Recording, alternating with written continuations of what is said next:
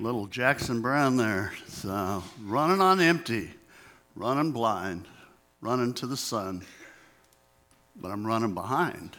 Any, anybody feel like that, running on empty? Some of you too tired to lift your hand, you know. The, you know, I see it sometimes in uh, people's body language, you know, uh, coming into church, you know, and uh, you, just, you just can tell. You know, I hear it in conversations when, when I talk to people. And, and deep down, if you're running on empty, you know it, don't you? You, you know it because you feel it. And, and your friends know it. And the people you work with, well, they know it. And your family definitely knows it. Friends, God did not design you to live that way. Goes against everything that God would have us do in our lives. You know, Jesus said the thief comes only in order to steal, kill, and destroy. I have come in order that you may have life, life in all its what? Fullness. That is a promise from Jesus Christ to his followers.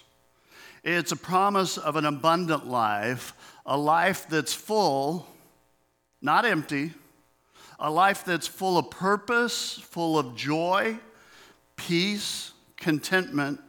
That, that's God's design. You know, there's a story in the gospel, it's about a person who's very overwhelmed. They've overscheduled, they're exhausted, and her name's Martha. She had a sister by the name of Mary and a brother named Lazarus. And Lazarus is not in the story.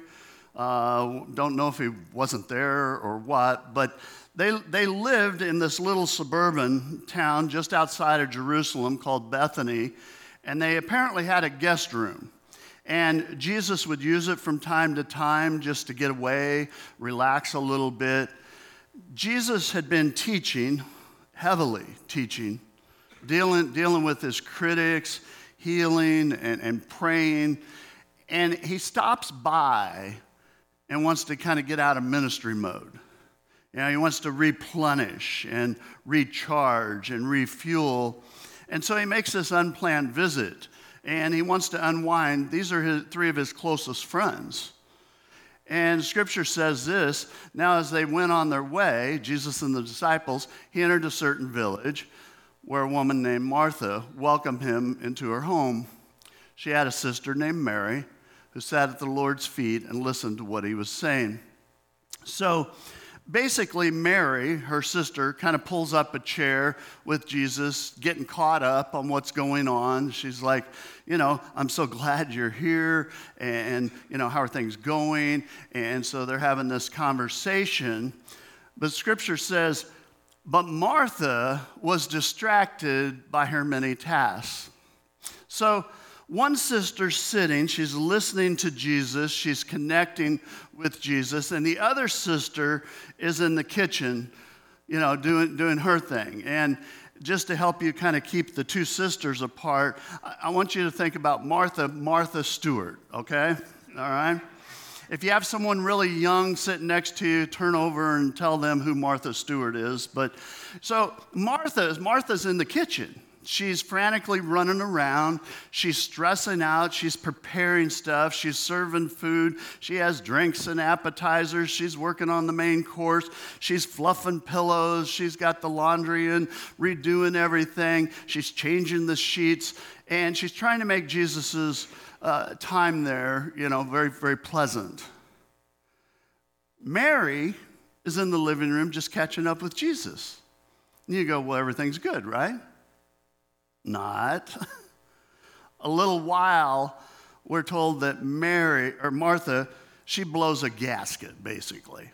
She doesn't peek around the corner and try and get her sister's attention. She doesn't give her the eye, like, get in here and help me, you know. No. She came to him, Jesus, and asked, Lord, do you not care that my sister has left me to do all the work by myself? I love this. Tell her then to help me. Yeah. Do you not care?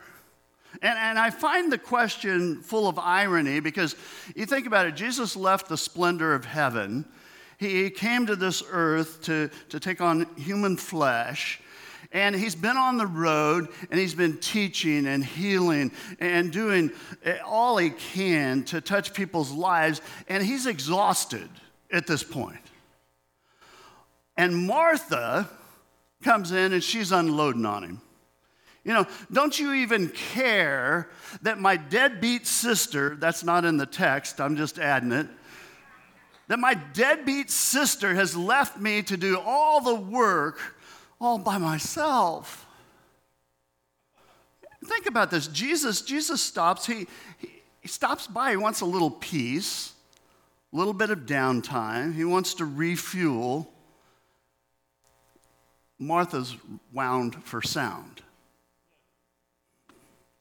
Jesus doesn't react to her, he doesn't uh, escalate things. He, he, he doesn't uh, even put her in her place. Because I'm thinking he could have said, You know, can I remind you who I am? I'm the Son of God.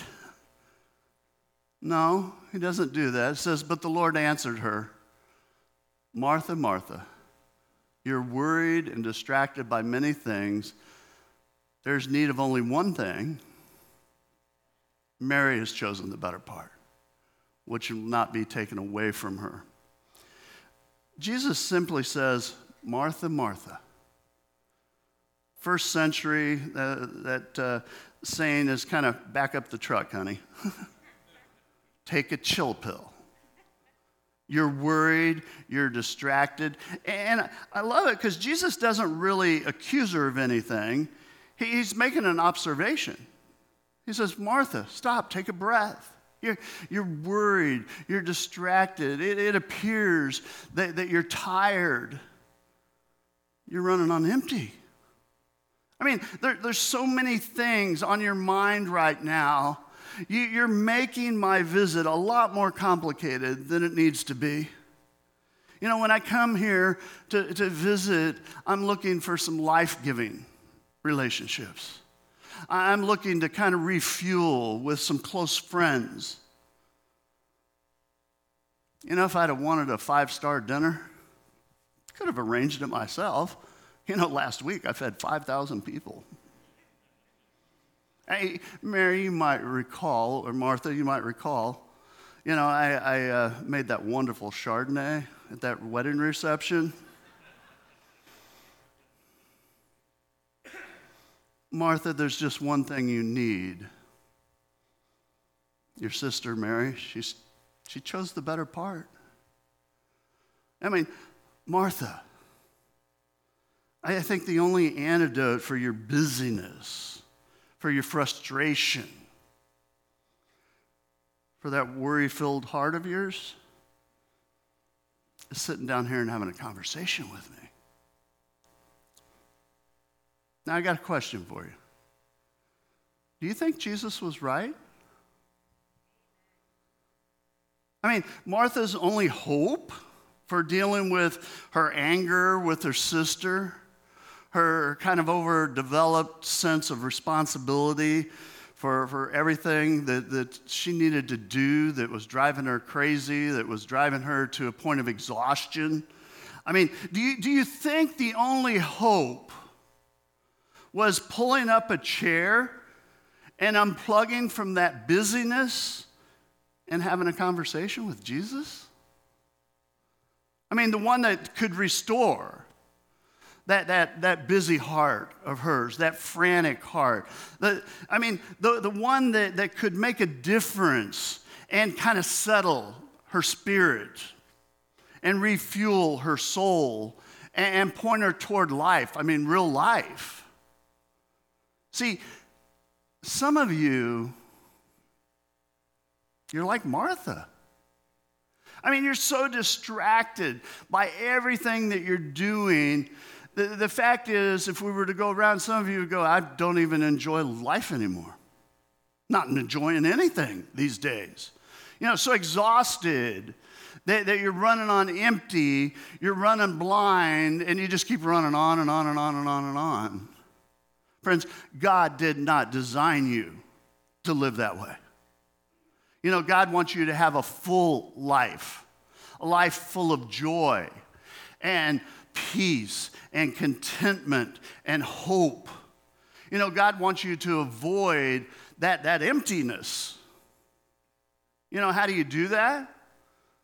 Well, it starts by you got to stop running and hit the pause button in your life.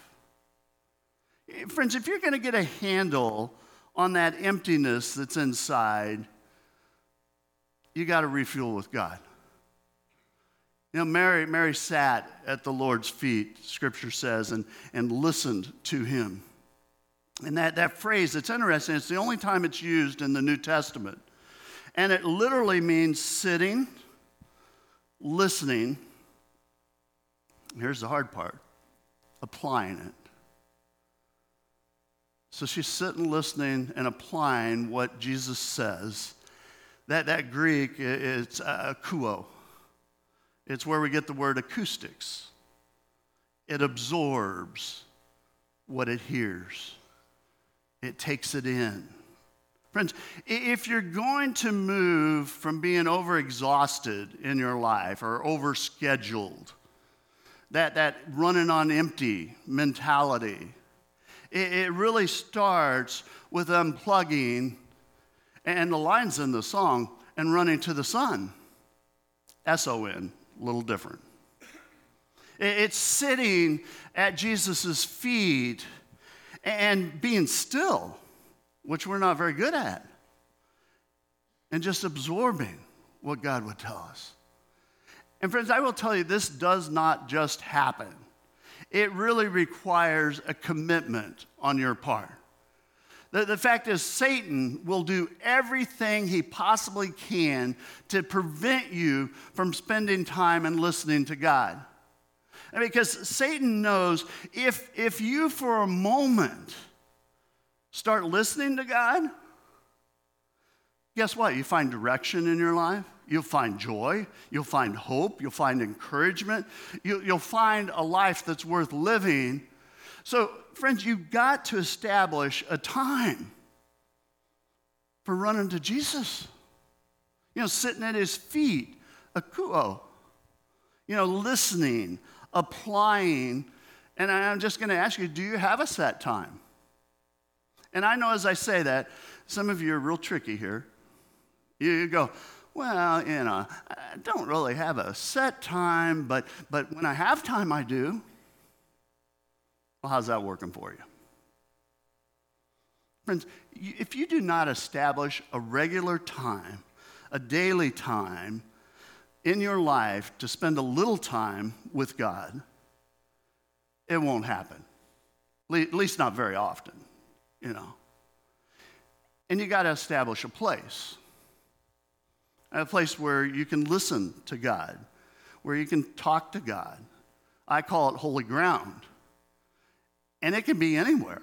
It could be in your car, it could be in the den, it could be in your office, it could be on the back porch. It Doesn't really matter where it is, but you got to establish that and go, this is where I talk to God each day.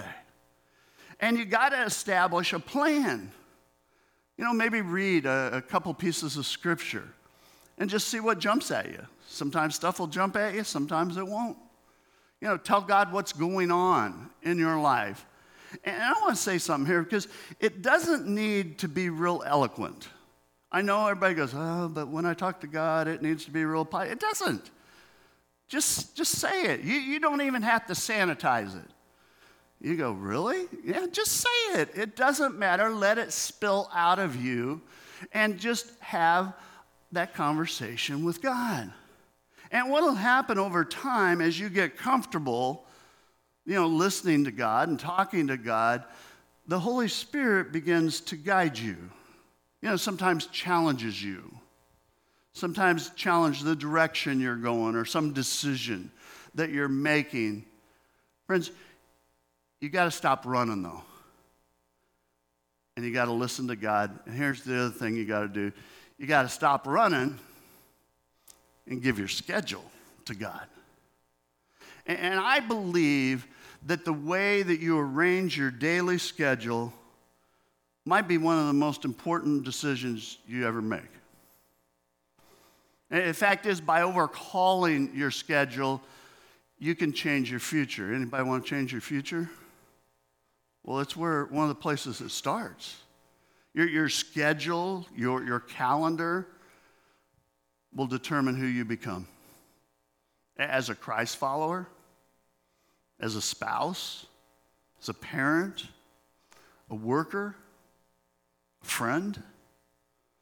Your scheduling choices, I believe, have far greater implications than many of us imagine.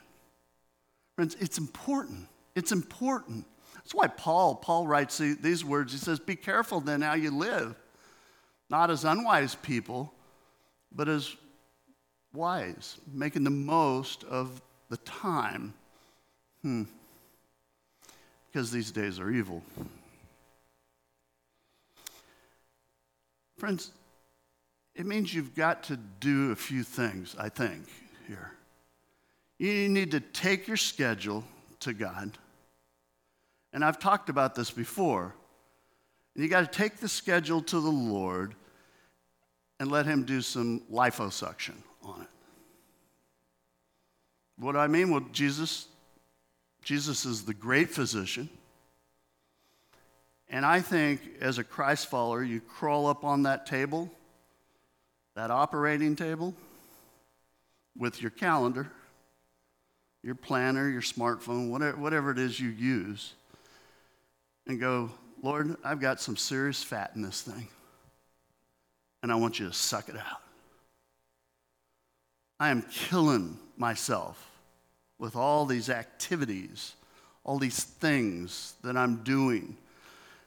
I'm running. I mean, I'm running hard. But I'm not the spouse I need to be. I'm not the parent. I'm not the person. I'm not the Christ follower. I'm just not the person you created me to be, Lord. You, you lay the schedule out. You lay your time out. And you say, God, I want you to have your way with this stuff. And ask God a couple questions. These aren't complicated. I mean, one of the questions you ask God is Does my calendar align with your priorities? Lord, show me specifically, you know, what activities and things I need to suck out of it and then ask God to give you the power to do it. See, it doesn't really matter if you go, oh, yeah, that probably should go, and you don't do it. Well, you're, you're no further down the road. Friends, you let God remove the fat. And what you will find is all of a sudden you will have more time for important things. You won't get caught doing the what I call superficial stuff that keeps you empty, that keeps you from being the person God created you to be, designed you to be. And I know we, we live in this culture. This culture just drains people. This culture is always chasing stuff. You know, and when we get it, you, you ever notice we're never really satisfied when we get it? Eh, you know, we want bigger, we want better, we want faster. You know, we get something new and, and it breathes life for a moment, doesn't it? You feel alive. You're like, wow. But then the newness wears off. And, and maybe you don't realize it. You know, when you get that weary, friends, you're in bondage. You're in bondage. You're in bondage to the way you look to other people. You're in bondage to what people think about you or about your family. You're in bondage to the keeping up with the Joneses stuff. You know, you're in bondage to your neighborhoods and your cars and your stuff. And friends, it's draining and it's emptying that, that, that joy out of life. I mean, it's, it's just something to think about.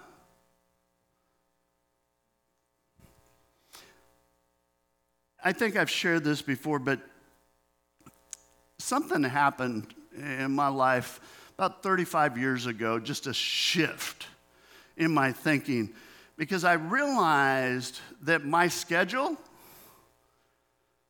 is really not so much about what I got to do. it's about who I want to become. You know, most people, when they're putting a schedule together, they start out and they go, okay, I need to list everything that I got to do. You know, everything's got to be done. The, the, daily, the daily grind stuff, uh, the, the, things that uh, if I neglect them, it's going to kind of jam me up. You know, oh, I forgot to pick the kids up at school today. You know, that's why they're not at breakfast. You know, it's like, mm. You can be joyful.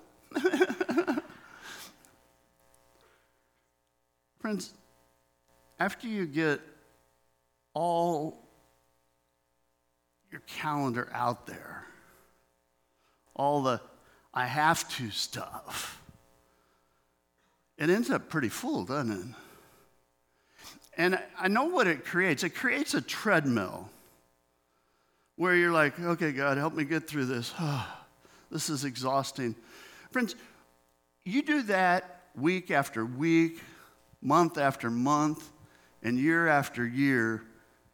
And, and what happens is you get like 10 years down the road, and you look back, and you go, nothing's really changed. In fact, I think many times we look back and we realize actually things have gotten worse. I might still be doing my schedule that way if it hadn't been for my girls. And my, my girls at the time, Stacy and Alicia, they were, they were like 8 and 11, somewhere around there. I, I was pastoring three small churches at the time. I was going to school in, in Chicago, about a four hour drive every week. I was up there one day a week. And I, I was working on my Master of Divinity at the time. And uh, I was gathering my stuff one evening. I had another meeting that I was heading out the door to. And my girls, kind of in unison, they go, This is a simple question. They go, Dad, are you going to be gone again tonight? Mm. It cut. I mean, I felt it in my heart. And it just started messing with me. And I, I remember I'm driving, driving to the meeting, and that's kind of playing in my head. And I just asked myself, I said, why am I going? Well, the answer was kind of easy. It was on the schedule, as was the meeting the night before. And I was going to be gone the next night because I was heading to Chicago. I mean, why? Because it was on the schedule. Let's get ready to rumble. The fight was on. I started talking to God about it. And God just started impressing on me. You need to pray about your schedule need to allow the Holy Spirit to challenge or affirm the things that you're putting on your schedule, those scheduling decisions that you're making. And I started looking at my schedule more holistically. Began thinking about, hey, maybe some of the stuff I put on this schedule, maybe it doesn't have to be work related. Maybe it could be kind of uh, non appointment stuff. Oh, got to be at the doctor, got to do this, got to do that. I mean, maybe other things could be on my schedule. And uh, again, the girl's question, it's, it's just bouncing around in my head, and I'm trying to work my way through it. And I finally asked myself a time question, which this could apply in any area, by the way. But here was the question how much time do I need to be a great dad? Not a good dad, a great dad. And bottom line, the Holy Spirit just kept pressing and pushing on me. And finally, it, it, it seemed like, okay, I didn't hear a voice or anything, but it was just like clear out three nights a week. And when I sensed that, I was like, are you, are you joking? I mean, you kidding me? That can't happen. Holy Spirit, keep pressing. It's doable. Your girls are only young ones. Three nights a week. Make yourself available, make yourself present. Down the road, you can change this. And somehow, God gave me the courage to get very intentional about it. And so the first time, this first time, I, I just sat down with my schedule and I started looking a month out at that point. And I'm like, well, if I move some things around, three evenings a, a week, kind of kind of made sense. It was kind of it was challenging, but I remember writing down family, six to ten p.m. When the girls would go to bed, I'd head to my office and do, do some of the work that was necessary. But, but I realized when I wrote that down, it was equally as important as a business meeting or a class in seminary. How you plan your time is huge. Your schedule has implications in every aspect of your life. How you're spending your time matters. And I want to challenge you instead of approaching your schedule and going, you know, what is it I need to do in the next 30 days? Because that's how we do it. I want you to expand your thinking and ask yourself, who do you want to become? And can I say something here? I mean, almost every week, I'll have someone catch me after the service, and it'll be a conversation kind of like this Wow, I, I really needed this today really needed this. I, you know, have been struggling, blah, blah, blah. And they're like, I almost didn't come today. And I was laying in bed and I'm thinking, should I, shouldn't I? Now, I do not say this, all right? I did not say this, but I think it. and I, and I want to say, really? So church isn't on your calendar? The, the plan is wake up, flip a coin, and see?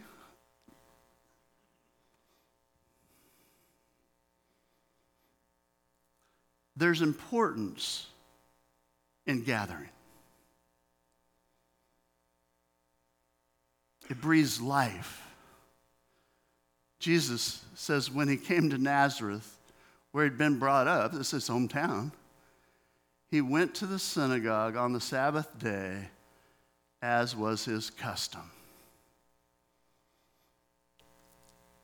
Going to worship was on Jesus' schedule. And he was, he was regular, just going. He knew where he was going to be. Who do you want to become? I mean, if you have the vaguest interest in growing in your faith and becoming someone that has a little more direction, a little more God honoring, eh, eh, someone that, that's experiencing the abundant life, Friends, being in worship's important. It should be on the calendar. You know, meeting with God every day, even if it's 15 minutes. You know, reading your Bible, talking to God. It should be on the calendar. You know, friends, just writing a few words on your schedule and actually seeing it through will determine who you become. And I've seen people that, that have gotten in shape simply by scheduling three or four hours a week workout, 6 to 7 a.m., you know. Now, you actually got to show up and do it, but it can change your life. You know, I have a friend, he, he racked up a pile of debt, and he, he was stressed out. You, you could see it. You'd ha- I'd have a conversation with him. I, I knew it. And finally, one day, he just poured his heart out. And I just said, Who do you want to become financially? It wasn't fancy. He just goes, I want to be someone who's not worried about money all the time. And I encouraged him just to do a couple things. I said, schedule some time for reading one book on money management. And I suggested something to him to read. I said, You need to schedule some time for making a budget and schedule some time so you can set some realistic goals for yourself. And we got together a few times through, the, through that process, but he got really serious about it. And he focused on his finances and he got a plan. It took him five years to get out from under everything. And when he paid it off, when he finally sent that, that last check and paid it off, he called me. He goes, I wanted you to be the first person that knows I'm debt free. Because he scheduled it and he followed through with it. This is years ago. I had a, a couple that uh, called me and said, We really need to talk to you. And so we set up a time and they sat down, they kind of poured their hearts out, and then there came this point, they just go, Our, our marriage is a mess. And we're calling it quits. And friends, I'm, I'm looking across the desk at, at two wonderful people.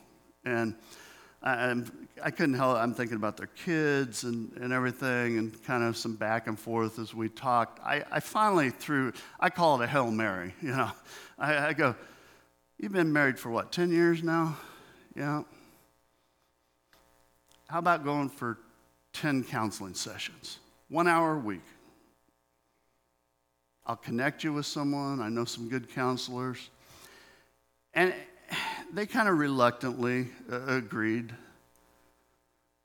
But they called, they scheduled it. Friends, they persevered. Their marriage is alive today. They would give testimony to it. Now, I want to be careful. Things don't always work out, all right? But you can't know if you don't try. You can't know if you don't get it on the schedule. The fact is, this, this is something I do know. If you see a thriving marriage, those are people that spend time together. It's not a hit and miss. They're, they're, they actually plan their times together. Who do you want to become in your life? I mean, take a really close look at your schedule. It is a great predictor of who you will become in your life. And I, here's what I know some of you, if you were to look at your schedule and you were to be honest with yourself, the, the fact is you're well on your way to becoming divorced, becoming an absentee father or mother, you know, becoming a liability at your job, maybe unemployed, well on your way to kind of getting stuck. Who do you want to become?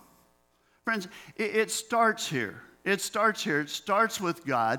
But seek first the kingdom of God and his righteousness and all these things will be given to you as well. It starts with God, and so I just got a little, little homework for you today. This is for everybody. Schedule some time to deal with your schedule. You know, put it on your calendar, put it in your planner, put it on your smartphone. Some of you, you can do it right now or as soon as you get home. Pick a day pick a particular time and go, I'm going to seek God's guidance with this.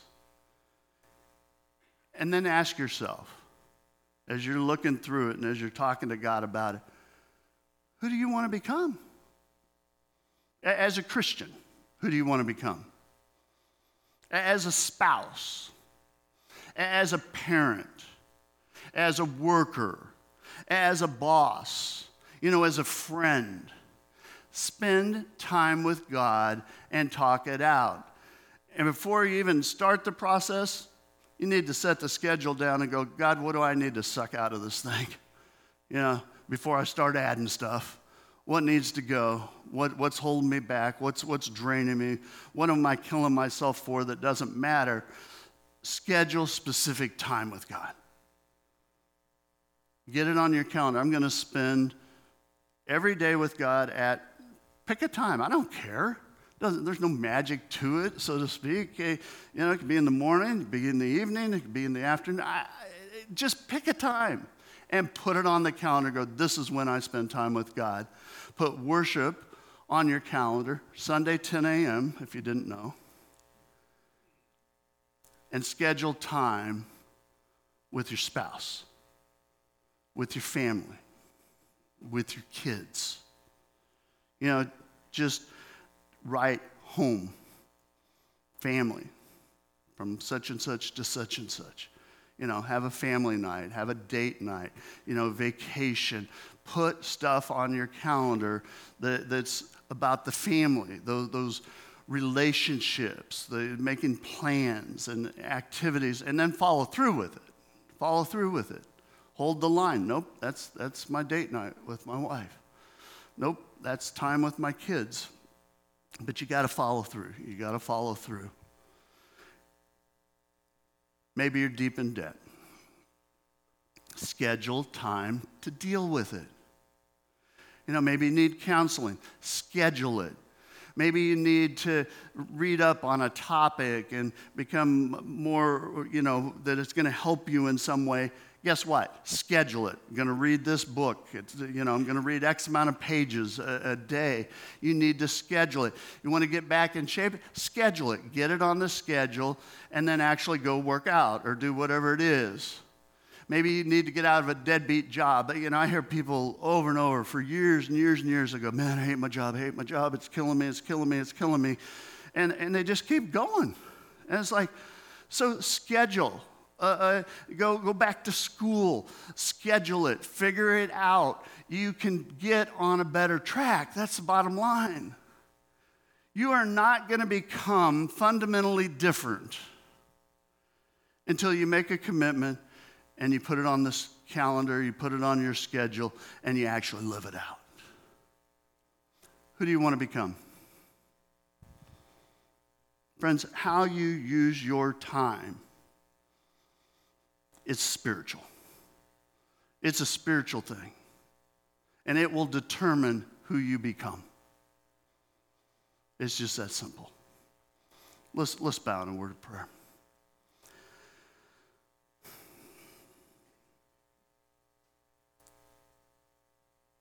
God, I just um, ask your Holy Spirit to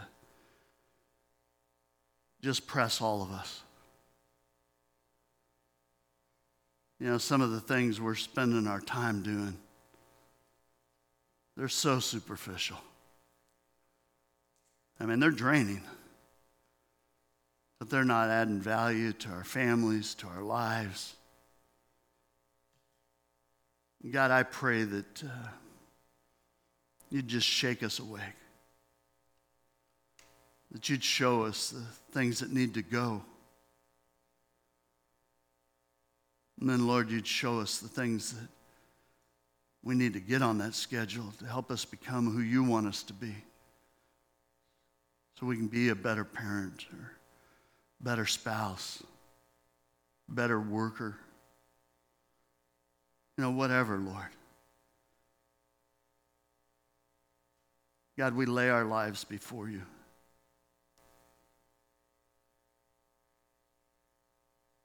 God, we ask you to help shape our days and our hours in a way that makes a difference, that's pleasing to you. Lord, forgive us when uh, we just waste. We waste time, the most valuable thing we have. Forgive us of that. God, help us to be the people that you created us to be, that you've called us to be. May we give you glory with all we say, all we do, and everything we put on that schedule. We give you the glory this day. It's in Christ's holy name we pray. Amen. God's people said,